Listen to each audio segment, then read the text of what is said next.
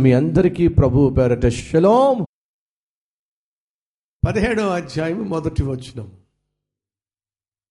అబ్రహాము తొంభై తొమ్మిది ఏండ్ల వాడైనప్పుడు యహోవా అతనికి ప్రత్యక్షమై నేను సర్వశక్తి గల దేవుడను నా సన్నిధిలో నడుచుచు నిందారహితుడవై ఉండుము. ఎన్ని సంవత్సరాలు అబ్రహాంకి తొంభై తొమ్మిది సంవత్సరాలు. అనగా అప్పటికి ఇరవై నాలుగు సంవత్సరాలుగా అబ్రహాము దేవుణ్ణి వెంబడిస్తూ ఉన్నాడు కానీ తన కుటుంబంలో మాత్రం సంతోషాన్ని చూడలేకపోయాడు.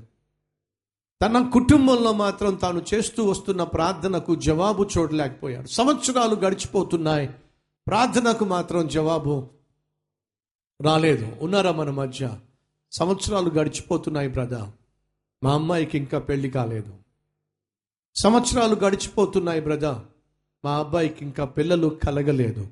సంవత్సరాలు గడిచిపోతున్నాయి బ్రదా ఆ కన్నీరు ఇంకా తొడవబడలేదు. ఉన్నారు ఎవరైనా? అయితే వినండి. ఇరవై నాలుగు సంవత్సరాలు గడిచిపోయినాయి.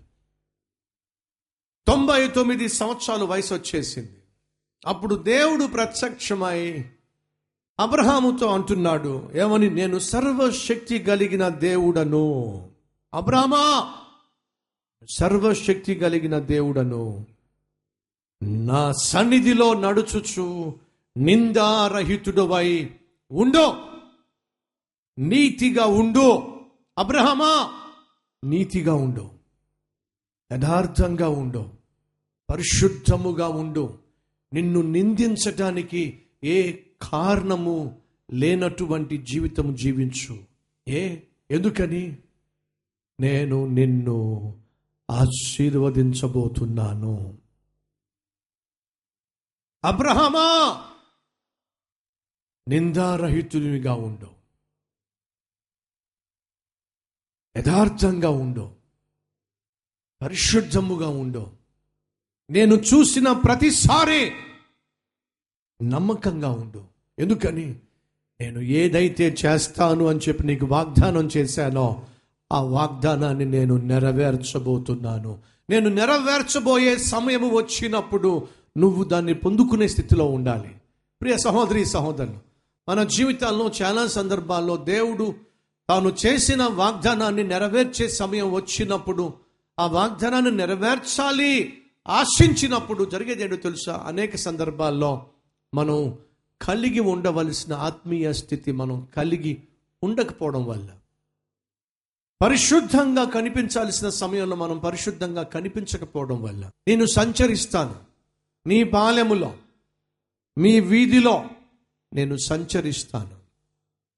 నిన్ను విడిపించటానికి నిన్ను దీవించటానికి నీ శత్రువును నీ దగ్గర నుంచి తరిమి వేయడానికి శత్రువు పైన నీకు అధికారం ఇవ్వడానికి నేను నీ పాలెములో సంచరిస్తాను. సంచరిస్తూ ఉంటాను.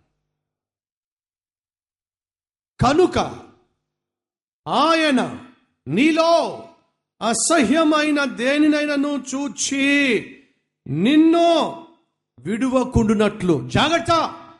దేవుడు నిన్ను విడిపించడానికి వచ్చినప్పుడు దేవుడు నిన్ను దీవించడానికి వచ్చినప్పుడు దేవుడు నీ ప్రార్థనకు జవాబు ఇవ్వడానికి వచ్చినప్పుడు దేవుడు నీ కన్నీరు కొట్టివేయడానికి వచ్చినప్పుడు దేవుడు నీ శరీరాన్ని స్వస్థపరచడానికి వచ్చినప్పుడు దేవుడు నీ కుటుంబాన్ని కట్టడానికి వచ్చినప్పుడు నిన్ను నీ బిడ్డలను దీవించడానికి వచ్చినప్పుడు నువ్వు టీవీలో చాలా సీరియస్గా సీరియల్లు చూస్తూ కనిపించు సరిపోద్ది. లేదా యూట్యూబ్లో బిజీగా కనిపించు సరిపోద్ది. లేదా పొద్దస్తమాను సెల్ ఫోన్లో ముసలమ్మ ముచ్చట్లు పెట్టుకుని కనిపించు లేదా నీ భార్యను అస్తమానం కొడుతూ కనిపించు. లేదా నీ భర్తతో అస్తమానం గొడవ పడుతూ కనిపించు. లేదా తమ్ముళ్ళు చెల్లెళ్ళో తలుపులు మూసేసుకుని సెల్ ఫోన్లోనో లేకపోతే మీ కంప్యూటర్ ముందో కూర్చొని బూతు సినిమాలు చూస్తూ కనిపించండి. దేవుడు దీవించి వెళ్తాడా? దీవించడానికి వచ్చినప్పుడు దీవెనలు పొందుకోలేని స్థితిలో మీరు నాకు కనిపిస్తారేమో? అలాంటి దౌర్భాగ్యులుగా ఉండకండి. అటువంటి పరిస్థితి దాపరించకుండా నీ పాలెమో నీ గృహమో నీ శరీరమో పరిశుద్ధముగా ఏముంది బైబిల్లో? పరిశుద్ధముగా ఉండవలెనో. అబ్రహమా నేను సర్వశక్తి కలిగిన దేవుణ్ణి. నీవు నా ఎదుట నడుచుచు నిందారహితముగా జీవించు. నేను నిందించడానికి అవకాశం లేకుండా.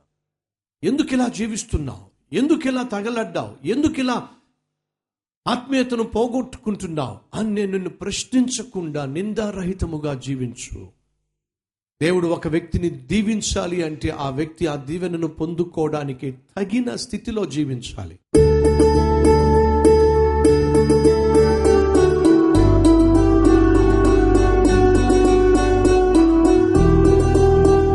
మహాపరిశుద్ధుడు అయిన ప్రేమ కలిగిన తండ్రి ఈరోజు మా జీవితాల్లో ఏదైతే అసాధ్యంగా కనిపిస్తుందో దాన్ని సాధ్యపరచు నాయన. ఏదైతే మా వల్ల కాదో అని మేము అనుకుంటున్నామో దాన్ని మా ద్వారా జరిగించు నాయన. సైతాను ఏ విషయంలో అయితే మమ్మల్ని నిరుత్సాహపరుస్తున్నారో నీరు గారుస్తున్నాడో ఆ విషయంలో నీ అద్భుతాన్ని చేయి నాయన. మాకు వ్యతిరేకంగా సైతాను నియమించే ఏది కూడా నెరవేరకుండా నీవు మమ్ములను ప్రవ్వ విడిపించు నాయన. ఏసునామం పేరట వేడుకుంటున్నాం తండ్రి. ఆమెన్.